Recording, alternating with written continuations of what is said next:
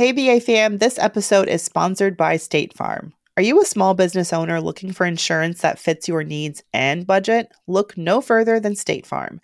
State Farm agents are not just insurance providers, they're also small business owners who live and work right here in your community. They understand the unique challenges of running and protecting a small business. When it comes to small business insurance, State Farm knows what it takes.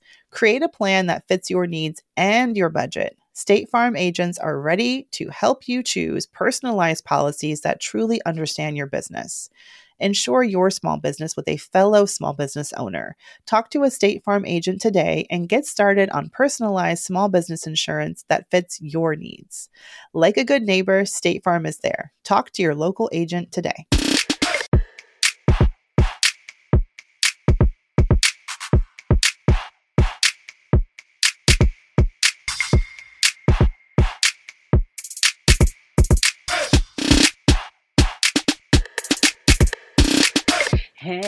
Hey, hey! Welcome back. We're Happy- black and brown. Last time I checked, oh, you know what I found out? my, my brother texted me. So this, I, hi, I'm Mandi. This is Brown Ambition. You're here. Yes. You I'm made it. Tiffany. Yes. That's Tiffany. Um, so my little brother had got my dad a DNA test for Christmas. Like, you know, it's, it's ancestry.com DNA test. And actually, my husband got me one from um, the other DNA test. It's called um, uh, the Google one, 23andMe. Okay. Um, anyway, I was like, okay, great. I'll see if these are accurate. I'll see what my dad says and then compare it to mine. I don't have mine yet, but my my brother texted me and and he's meanwhile, we all know my father's black, right?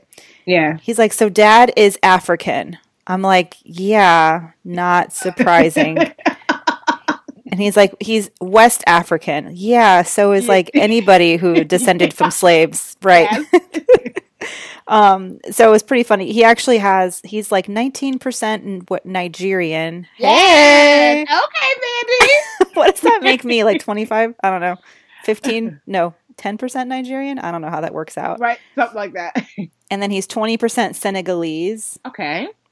Um, and the rest of them, um, Benin, uh, Oh, 18% Ben- Benin? oh, thanks, Okay. Benin, 14% Cameroon, 10% Ivory Coast, Ghana, Oh. and then 10%, it says Africa, Southeastern Bantu. What is that? I think it's like maybe a region. I, I that might- say I don't know. That might cover part of South Africa. Anyhow, what what I found hilarious, well, not hilarious, kind of sad, was um. So obviously, my my dad's people def- descended from slaves. Um, and when they got to America, because it shows like how far his lineage has his lineage has moved. We haven't Okay. gotten further than like Louisiana. It's like Georgia, the Carolinas. It, it's very much like in the southeastern part Mm. of the U.S. So that's my that's my people. Wow, that's awesome. I can't wait to hear your results. I'm actually really curious. I kind of want to do mine.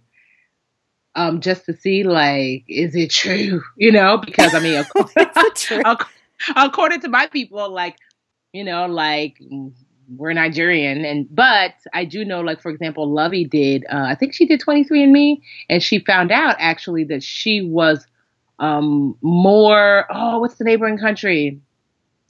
I don't know if it was Cameroonian, but she was more of the more of the neighboring country. I can't remember what country she said.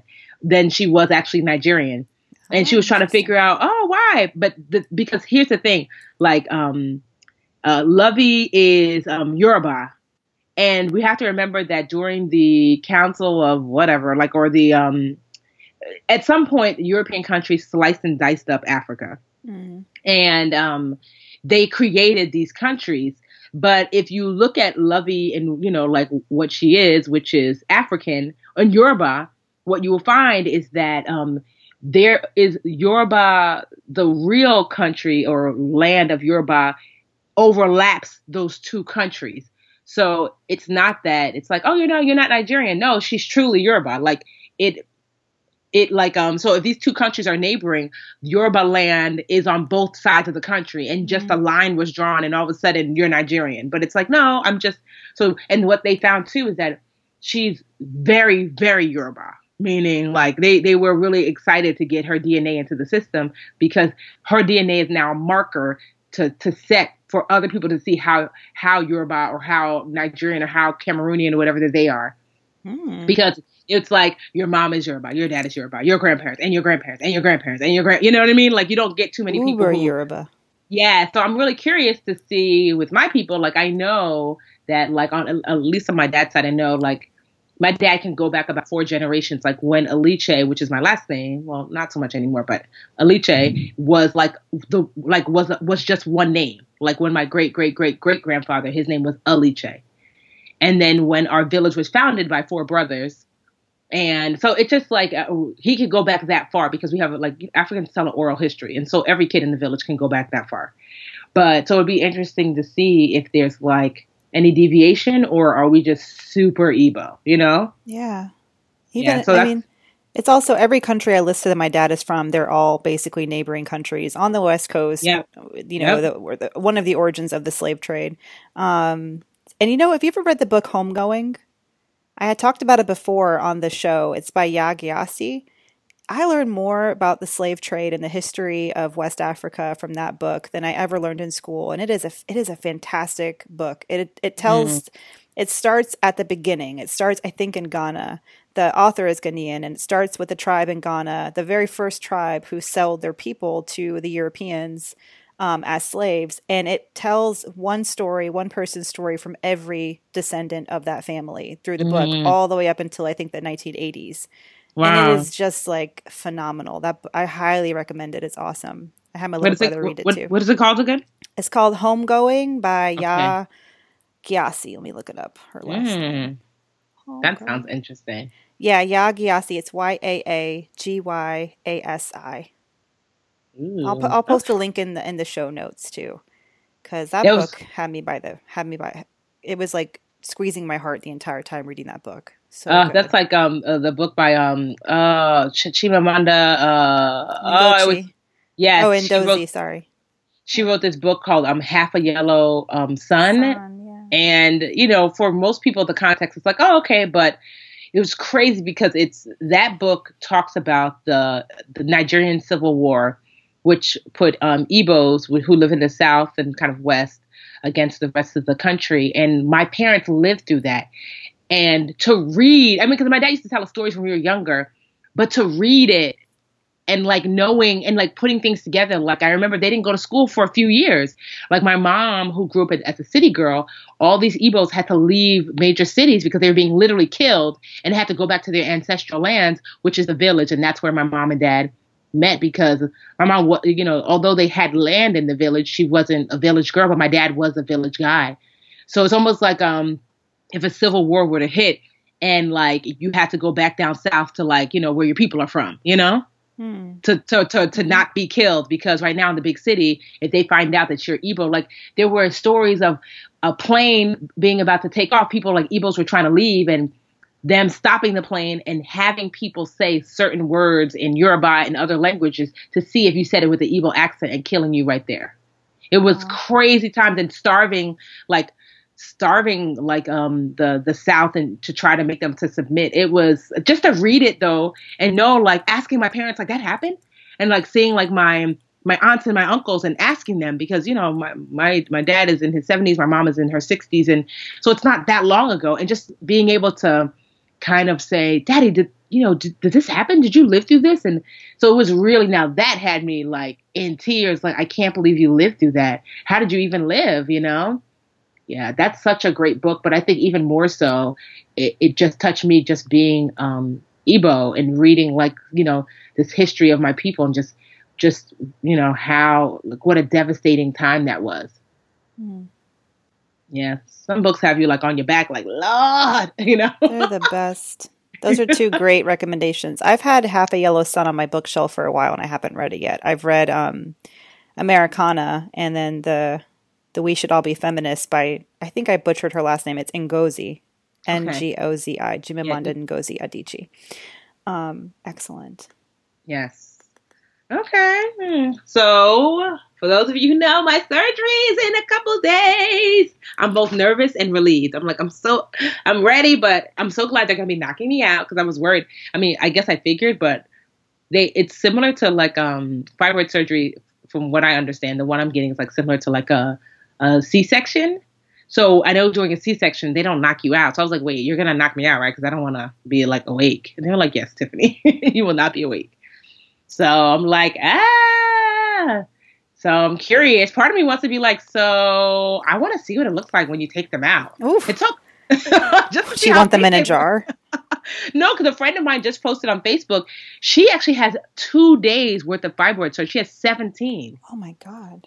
17. I didn't realize. You know, it's not until like you share that you're going through something that you realize how many people are going through. I, I would, I can honestly say, if I've told 10 women that I'm getting fibroid surgery, um, at least I would say four have said, "Oh, I have fibroids too," or "I had the surgery," or you know, like it's mm. so.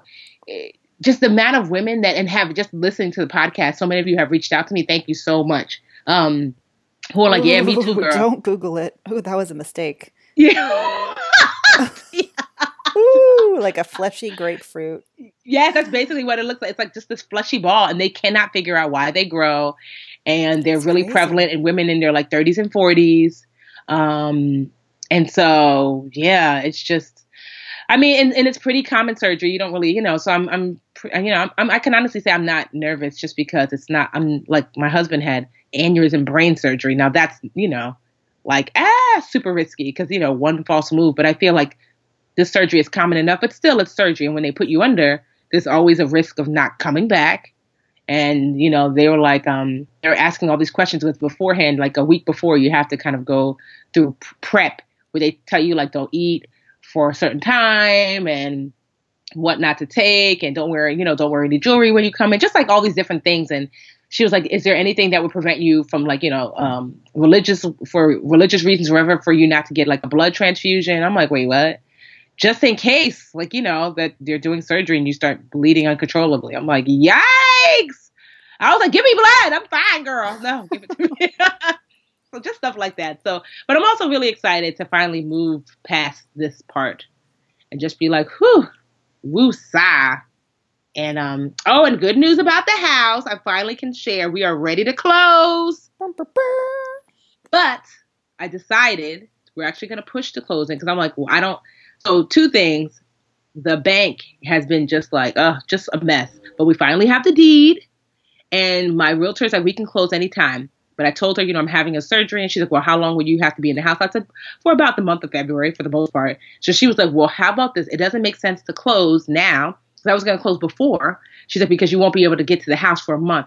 If you close first thing in March, one, it gives them time to because of the the trouble that they've put us through of getting the house.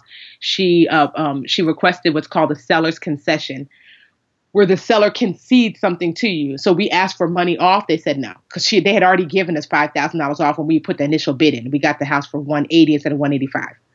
So she said, well, at least will you deliver the house broom swept because the house is a foreclosure. So there's still a ton of furniture and stuff in there which we would have to get a dumpster for and a permit and we have to like pay to have the, the garbage removed, whatever? And they said yes. So they will pay for someone to to clean the house and bring it to us empty, which is a, a you know that could be a few thousand dollars in cost depending on how much stuff it is. Because some towns make you pay for trash by the pound if you're if you're taking a dumpster away. So she said, if I were you, I would go in there, rip up any carpet you don't want, and just like get all everything that you don't want in the house. Let them take it out. So I said, okay. And then she said, too, uh, February quarter one taxes are due and I think our taxes are like uh, 600 something bucks a month or whatever. So she was like, let them pay Q1 taxes. That's your concession right there. That way, because you don't own the house yet, since you know you could decide you're closing later. So I was like, woo woo, my realtor is the bomb.com. So we're gonna let them pay taxes, let them clean it out, and we'll close uh, the first thing in March and to a clean house, and we can do whatever we want with it from there. That makes sense. Yeah, I'm excited. Springtime, a new house. I know, and like the weather, like hopefully it'll break because that was like my concern. Like, oh, no one wants to do any like work, construction stuff, whatever, and when it's cold. Um, and she told us she was like, um, she just texted me a little while ago. She said, just so you know, I got the updated um, comp for your house about like what your house is currently worth in its current state. That it's currently worth about uh, thousand dollars. She was like, give or take. And I was like, wow. She was like, but I think with the with whatever additions, whatever you know you fix it up to, she's like, I really could see your house being worth more than four hundred thousand. And meanwhile, we bought it for one eighty. And we awesome. were really fortunate because um during foreclosures, you just never know. Like when when the house was being foreclosed upon, I don't know what the original people bought it for, but they owed 370 on the house when they bought it, and the bank really wanted 220. They wanted to recoup at least 220, but we got it for like I said 180. So they're going. That's why they were like seller's concession of five thousand dollars. We're already losing money, you know. so yeah, so they wanted 220. We got it for 180, and they were owed 370, which just goes to show you like yeah, there's deals out there. It's, I mean, they're not, you know, people will make you think like, oh, there's foreclosures everywhere that are like are great, but it, with a little patience, you can find a deal out there if you're if you're willing um, when you're looking for a home. Yeah, a lot of patience. You guys started this process back in what, like September? A year ago. Yeah, no, well, further than that, like it's been more than a year. Like we wow. started the, this particular house process back in September, but before that, we were looking for a house for for almost a year before that. We were trying everything, like maybe a multifamily, regular mortgage. Remember, we were talking about that then. And but you know, with do you think the fact that you paid cash, all cash, that that helped you as well get a better deal than someone who maybe was financing? Oh yeah, for sure. Because the the we got this house on a um, it's called like Realty Bid or something like that. That was the website. And so when you go on some of these um, auction websites, sometimes the the people selling it will stipulate we'll only sell sometimes they'll say you know we'll take all kind of financing and sometimes like if it's like a, lots of times banks are like we're selling it so cheap we'll only take cash so that definitely um that definitely helped but you can find a foreclosure that is um that you can finance that's definitely out there it's just about it, it with foreclosures there's so many things that can go wrong because there has to be a, a shift in ownership so if at any time the ball was dropped it's like who actually owns the house and when the bank put it on the website, they didn't even own the house yet because they didn't have the deed. Yes, they might have taken the house back, but if the deed is still in the previous owner's name, they still had ownership. So that mm-hmm. process of switching the deed over can take months. And then they have to switch the deed over now to us, you know? So it was for a lot of realtors won't do foreclosures because of this, this long drawn out process. And um, I have to say, like, my, for what she's getting paid, you know, because she gets her 3% or whatever commission. It's it, for, and for the work that she did, it's not net, net even. But my realtor, Amina, is smart because my parents are now selling their house and it's worth, I don't know, $700,000, $800,000. And they want to buy a small, like a condo. So guess who I said, mommy, daddy, this is who you need to use. So she's not making a whole lot of commission off of me, but now you have a commission off of 700,000 plus whatever three or $400,000 condo they get in exchange. Mm. Plus their, you know, their friends who are wanting to down to that are wanting to um downgrade. So you know, it's she's just really uh smart because it's you learn sometimes in business that you don't make your money with the first thing, but the second thing you do. You know. Definitely. I mean, that's the biggest lesson I think I've learned in my career. Is I mean, I can trace the first two jobs I had back to a thank you note. You never know. Mm. You never know who you're handing, like who you're interacting with now, what kind of power they'll have in your life later. Didn't mean to get deep like, on your real estate story, but no, I think you're right though. Yeah. Well, I had a I had a women I had a girl power moment this weekend. I went to the women's march, which I was finally I wasn't able to go last year because I was sick as a dog. Um, but this year I went and it was awesome. Really? Yeah, I went to the obviously the one in Manhattan. Um, yeah, it was it was it took place right outside of Central Park, and I went with a couple of girlfriends. Um, I made some signs and just kept it really simple. Yeah, it was just, I don't know, it just, it was really good vibes. And, you know, I was a little bit like, I mean, I, I wanted to go and I wanted to feel the crowd and it was whatever. Um, we had to wait for about an hour before we could actually march because it was that crowded. So, and it was actually really well organized. They were letting people go in, in spurts instead of just like, mm-hmm. you know, mm. mobbing, um, uh, Sixth Avenue.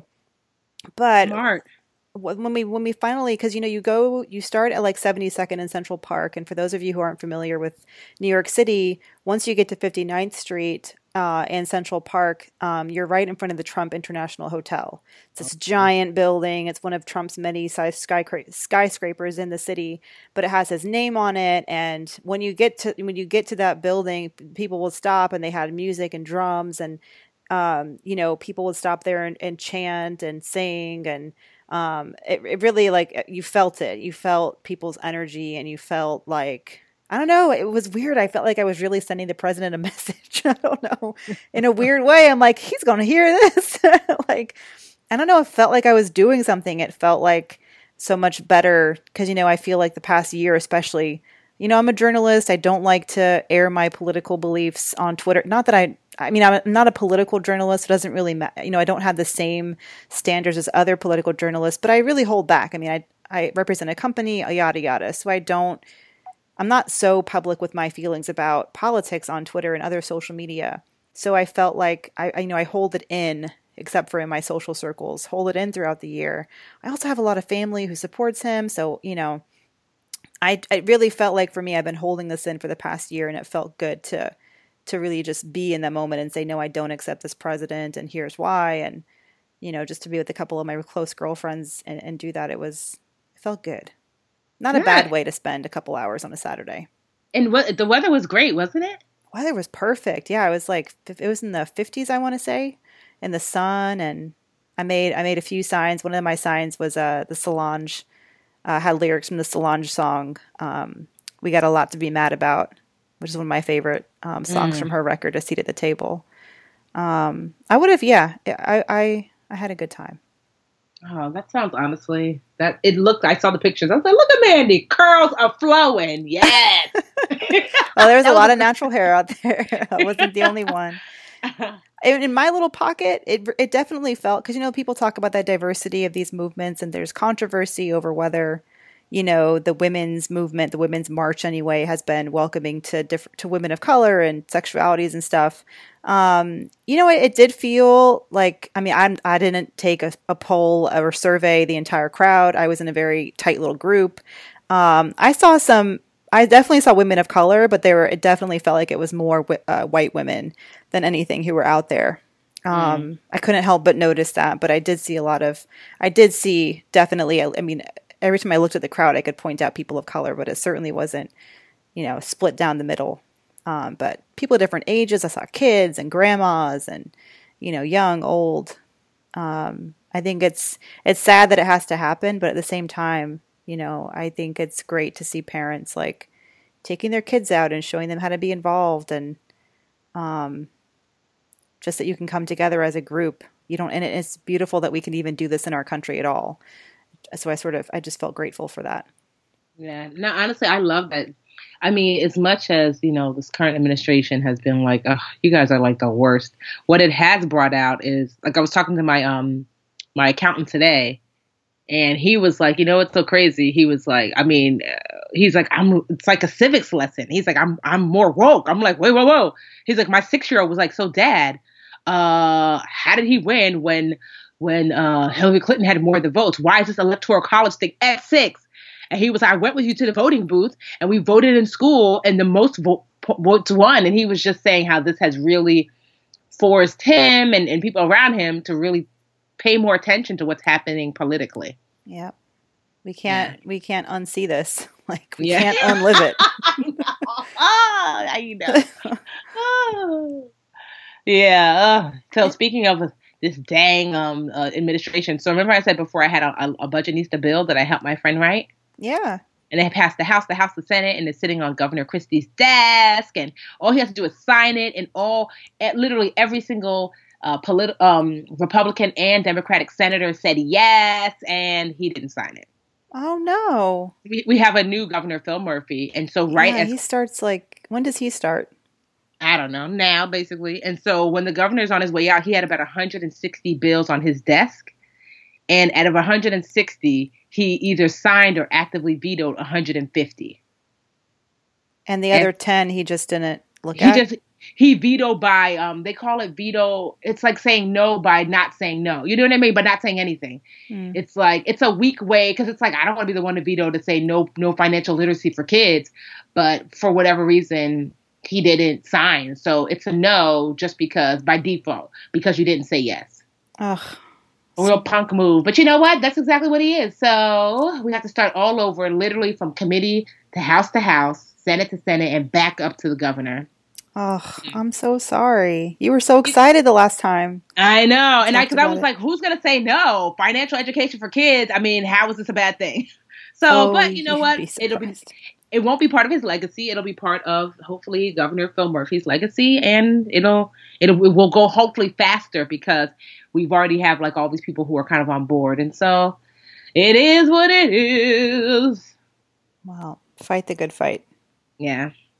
So you're gonna try again next season or next? No, she said honestly, she's like, let's see what she's like. I want to see if we could push this through in like six months. This is um uh, Okay. Assemblywoman um, Angela V. McKnight. She said because now that we have everyone on board, it shouldn't it shouldn't be hard to because it was like explaining to people what it meant and tweaking it to make sure both sides felt comfortable. But now it's like, hey guys, he didn't sign it. We're just let's just everybody vote just like they did last time. Yes, yes, yes, yes.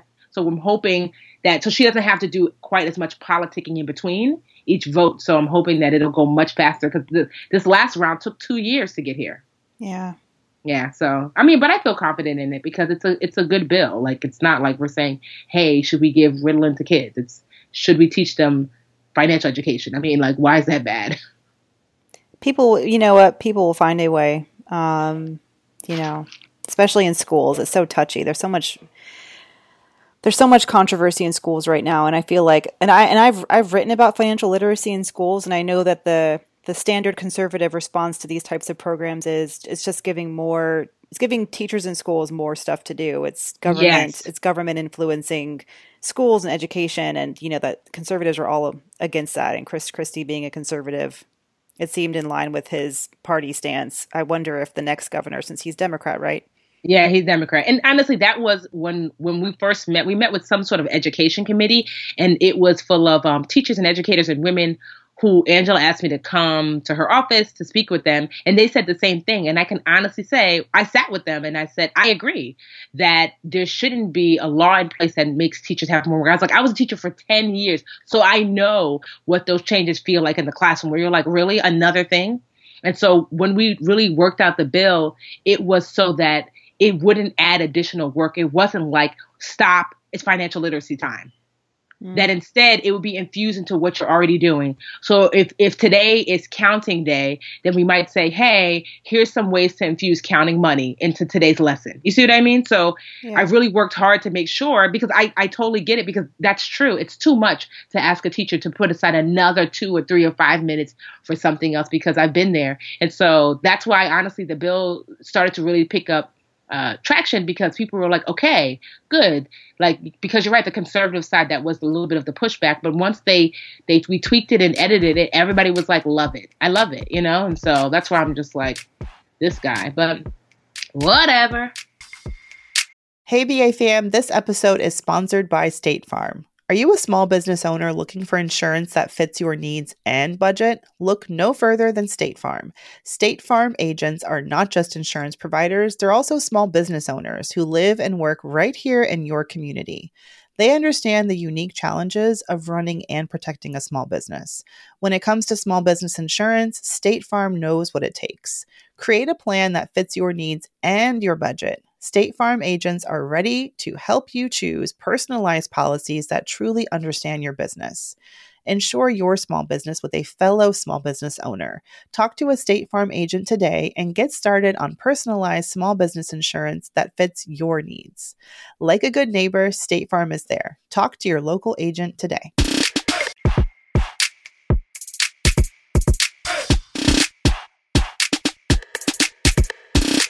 On that note, are you ready to break or boost? i'm ready i'm gonna break Ooh, are you ready okay. for a, a i haven't break break broken in a while I think I'm gonna I'm gonna boost. I'm gonna boost. okay um let me go first and we can end on a high note Okay. So I want to take a break from if I if I could take any more if I had any more breaks to give, I would give my last break to Bank of America. Ugh. Um, everyone's least favorite bank, my least favorite bank. I'll just put it that way. Um, I broke up with them like five six years ago, finally, and they just announced today that they are getting rid of um, low fee checking accounts for oh sorry low balance free checking accounts. So if you're the kind of person who carries a low balance, you live paycheck to paycheck, which is a lot of people in the US, there just aren't that many great, there aren't a lot of great big bank checking accounts that actually don't charge fees. Um, and Bank of America was like sticking its tongue out to those people and just took away um, its low fee checking account if you have a low balance. So if you have a Bank of America account and you're like what I described, you um, your balance is close to zero sometimes. You maybe have had a few overdraft charges the last year. It is time to get out. Get out. Get out of there. Um, they don't have free checking anymore, if you could even call it that, because they still charge things like overdraft fees and whatnot. Um, there's just so many better options out there. So if you have Bank of America or any other sort of big, big brand bank, I guarantee you you can find better services for better rates, better fees. Um, at, at other banks. In fact, I can I'm going to put in the show notes because I want you guys to just see what's out there. Um, Magnify Money has a great page where you can review checking accounts and you put your zip code in and then you put in um, how often you made overdraft during the year so that you can get a, a, list of banks that are probably best for you in the way you use your um, checking account. No, that's awesome. But yeah, Bank of America. So I saw a lot of dream catchers posting about it. I'm like, they've been trash. Right? It's just one it's just one other reminder why Yes. It's like your cheating boyfriend who oh so you you got her pregnant. Okay, so you know what? I can't do this. I can't do this. okay. So mine is a boost, super simple, light. So um, I was at the mall with um with Superman and um I was like, our comforter is shameful. I mean, honestly, we this comforter like a, a, dog wouldn't sleep on this comforter. It's just raggedy. You know, you wash it too many times and the comforter is just looking sad and raggedy. Mm-hmm. So um, he was like, I'm gonna. I, we were eating at um, Johnny Rockets. I got a veggie burger for those of you who care. Ooh, and they have veggie burgers. Okay. They do. Eh, eh, I could have done without it. But either way, we were at the mall at, eating at Johnny Rockets, and he was like, you know what? There's a Marshalls. I'll go buy a comforter while we wait for our food. So, you know, I was nervous because I said, oh boy. By himself? I know Superman is not known for his style. I love him dearly. I was like That's a lot of trust. yes, I was like, okay. it took us months to pick a comforter. Like I'm not kidding. And I was so nervous. So many arguments. I didn't want to leave the table like with the food because I was like, I don't want them to think, oh, they ordered and they ran, you know. Yeah. And so I said, okay. He came back, first of all, with a super cute comforter. It's like a gray and navy stripe. And actually, I love it. And on the other side, it's like shearling material, like um, like uh, sheep. So when I say this thing, I can't even get out of bed, Mandi. I cannot get out of bed. It is the best comforter. I honestly, I, I'm rubbing it right now, and I'm like, "Hey, how you doing? I'm gonna see you in a minute." Like it is so, it's transformed how we sleep because we're always like, oh, we get up, we're like, uh, no, this thing. I'm gonna see if I can find who makes it. Um, who makes this daggone comforter? Izod. Who child? This thing, Izod. You can I will dedicate my first. I'm gonna call my firstborn Izod. Because, okay. but it's honestly, it's just an amazing comfort It is so comfortable, and because it's it's winter. Well, you know, it's weird winter, but it's weird winter in Jersey where it gets really cold at night sometimes, and this thing is like sleeping literally in a cloud. And so that's my boost. These Izod, shearling, half shearling, half whatever's on the other. The other side is actually really cute, but um, the other side, the side that you put on your body, child. Woo! Hey, Izod, you want a sponsor?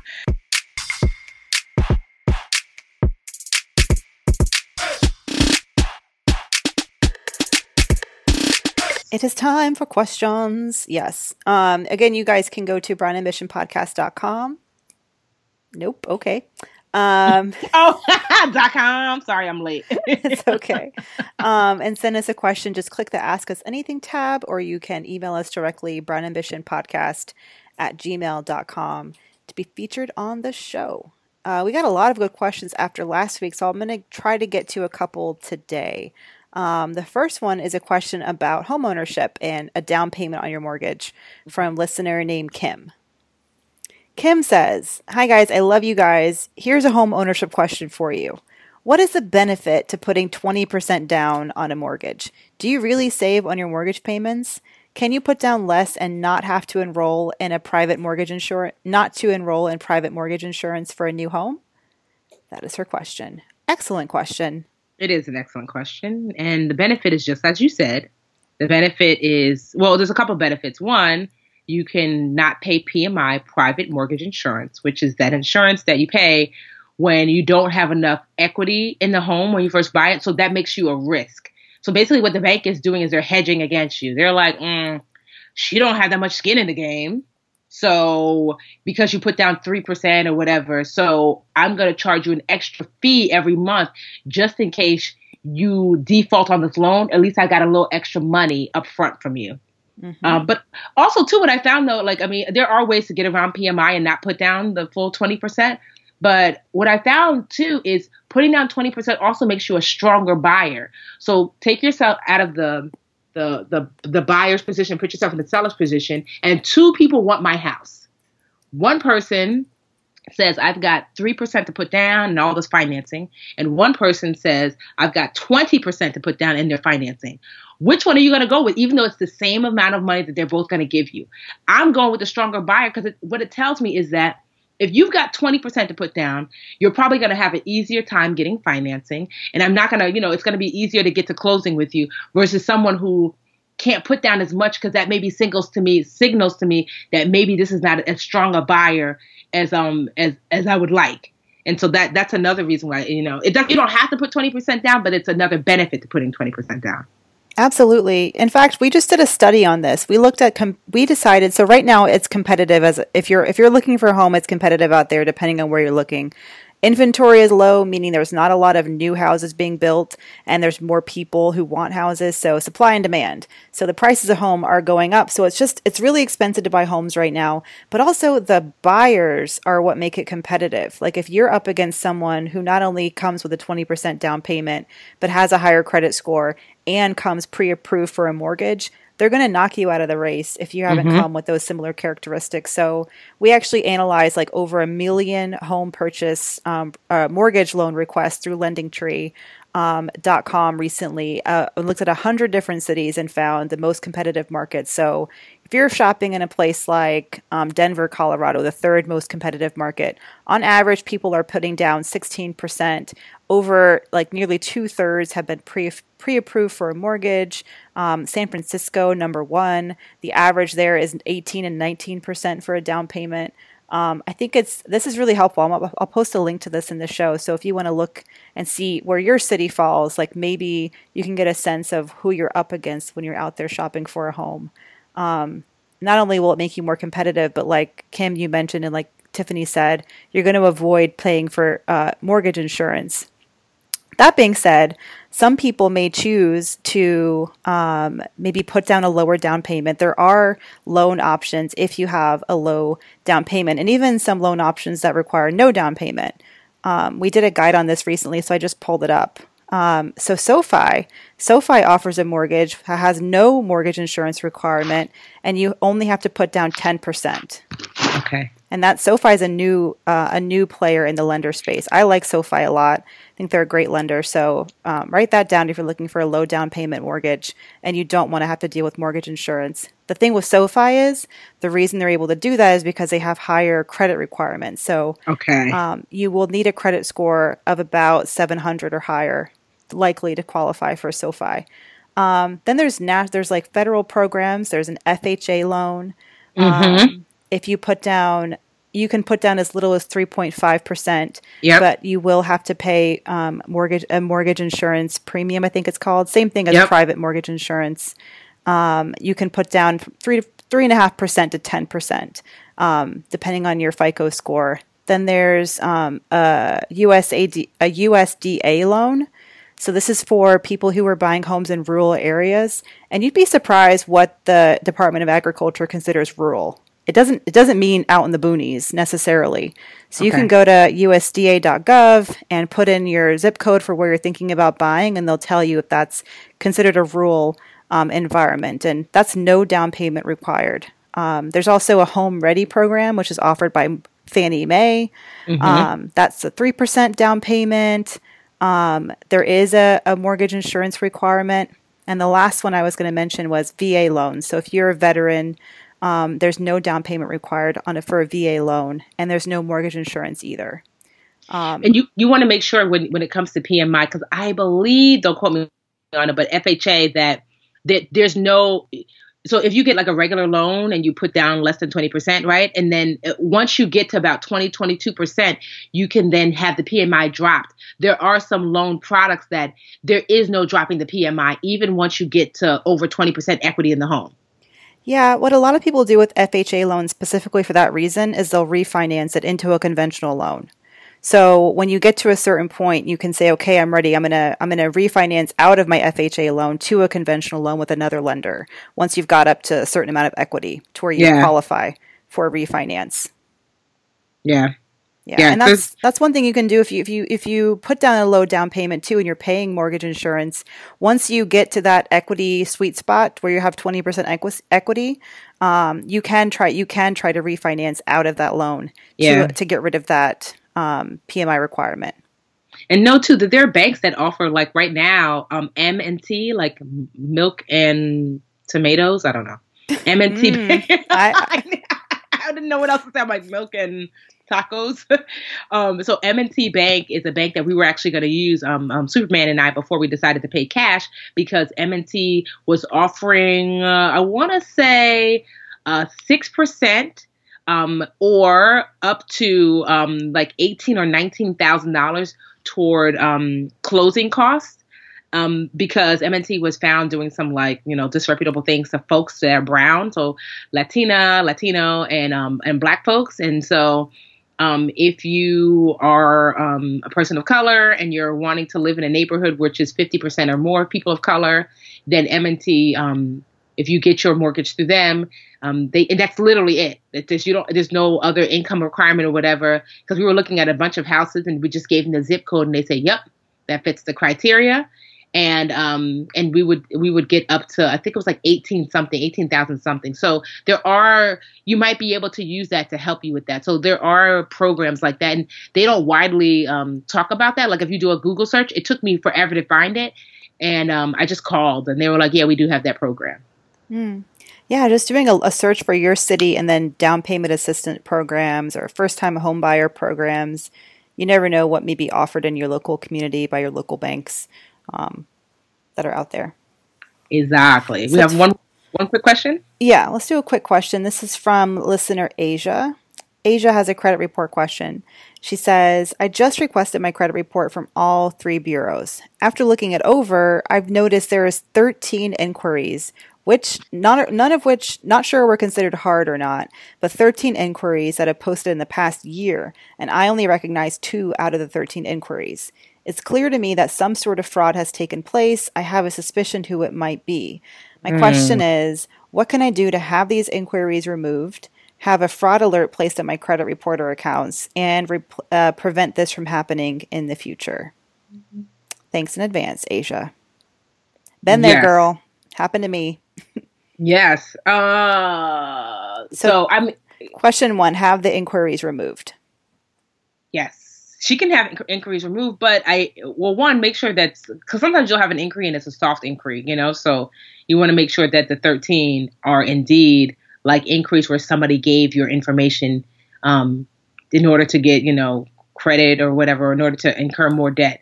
Because it could just be like if someone sends you like a soft solicitation like hey you've been pre-approved for a credit card that's also an inquiry but it's a soft inquiry and doesn't affect you. So i would just say first do that And if you if they really are a hard inquiry and someone's actually opened an account, she doesn't mention if like they're actually tied to an account that's been opened. Um, you can dispute those through each. You have to do it through each of the three credit bureaus, but each bureau will have a dispute form where you can say, "Hey, I don't recognize this inquiry or I don't recognize this account. It's fraudulent," and then they'll start the investigation. I think they have like 45 days by law to get back to you. 30 or Mhm. 45 days. Um, number two, she I think number two and number three may be the same thing, but she wants to know about adding a fraud alert on her credit report. Um, I I think that I'm pretty sure each of the three bureaus has some sort of fraud alert system that you can sign up for. Um, if you've been a victim of one of these data breaches, like for example the Equifax data breach, they offer they actually offered some free credit monitoring services, um, so you can actually get it for free that way. Or you could do what I did, do what I did, which is to put a credit freeze on my accounts, on my on all three bureaus, and that just means that nobody's allowed to open a credit card or open an account. You know, I realized I couldn't even open a CD because I had a credit freeze. I had to thaw my report before I could open up a CD account recently, um, which you know was fine, but it just prevents that it prevents anybody but you from opening up an account. And so like i said you know i have um uh lifelock because I was having so much trouble with um, people. Like, well, not me, but um, Superman was just, I don't know, people were stealing his identity left and right. Like, somebody bought a car, just all of this stuff. So finally, he got Lifelock. And then um, he was like, you really should get it too. And I paid like, what, 10 bucks a month? And I get like a notification. Like if I try to open up a bank account, even myself, I get a notification like, "Hey, Tiffany, someone's at a bank trying to open up a bank account. Is that you?" They'll text me and they'll email me, and I have to say yes or no. So it might just be worth worth it, you know, to look into that as well. Yeah. I, so those types of services are identity mm-hmm. identity monitoring. Yeah, not even monitoring because the monitoring stuff is usually free. It's literally protection, so it stops people. So like for example, like uh, Credit Sesame might have identity monitoring, which means, you know, they're they'll show you, hey, these things are happening, but they won't stop people from opening up accounts. So something like a LifeLock, well, if someone tries to open an account, even if, if it is you, there's another firewall that pops up where you yourself, they'll call you, they'll text you, they'll email you to have clear verification, like, yes, that's me, continue.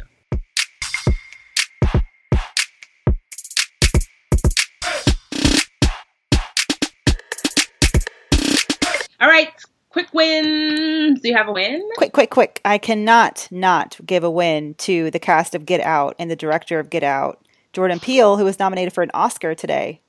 Awesome. Which is like what? A psychological thriller about race, nominated for an Oscar for Best Picture and Best Director? Like that is amazing. And so was the actor Daniel Kaluuya um, who who started that movie, was nominated uh, as best actor alongside Denzel. A lot of a lot of like brown brown girl, brown guy magic at the Oscars mm-hmm. this year. Mm-hmm. They're listening. And, it's happening. And so mine is just just a quick um win for Miss Mary J. Blige because she she got nominated for her role in Mudbound, which is I guess is a Netflix um. Yes, it's also um, a book. I read the yeah. book. It's really good. You know, because Mary, Mary, you know, she's had a quite a rough year with with you know Kendu and all can't, can't don't and you know all that he's put her through. And i'm like mary right now is winning on winning. She got her star her walk of fame yeah. her you know on her birthday. So i hope he's over there getting his absolute worst life as he watches his wife his ex-wife blow up. He tried to tear my my girl mary down. And so mm, just a little extra grease for your elbow Mary. That's what Nigerians say when they were like, "Go ahead, girl, uh, more grease to your elbow." And um, yeah, just it's it's dope to see all of this um Brown is shining during uh, award season, and and what was it, Sterling K. Brown? You know, This Is Us. Like, didn't he get the SAG award? Continues making history as the first African American actor yes. to win all these awards. Yeah, he cried, and I was like, yes. So yeah, so that's wins, good on good, and hopefully we have a little surprise for you coming up right? We're you know we're gonna tease at it, but um, hopefully we'll have like a really dope interview. You know, we don't do interviews very often, but I think this person's gonna be amazing. Um, if I'm able to be here, I will. If not, you already know Mandi got y'all. Um, I will and, let you um, down. Yes, and you know I will be listening from my bed as I order Superman around, since I won't be able to get up for two for a few days. Like, give me this, give me that. Yeah, I'll have a bell. Ooh, I should get a bell. I'll probably be divorced within a week with the bell. Ding, ding, ding, ding. or just do what I do and text. Hello, sir. I'm 10 um, feet away. Yeah, right. uh, well, uh, everything is going to go well, and I wish you a speedy recovery. And I can't wait to hear from you and hear that everything went perfectly and you're well on your way to getting them twins. The twins, honey. Twins. You just wait. Them twins are coming.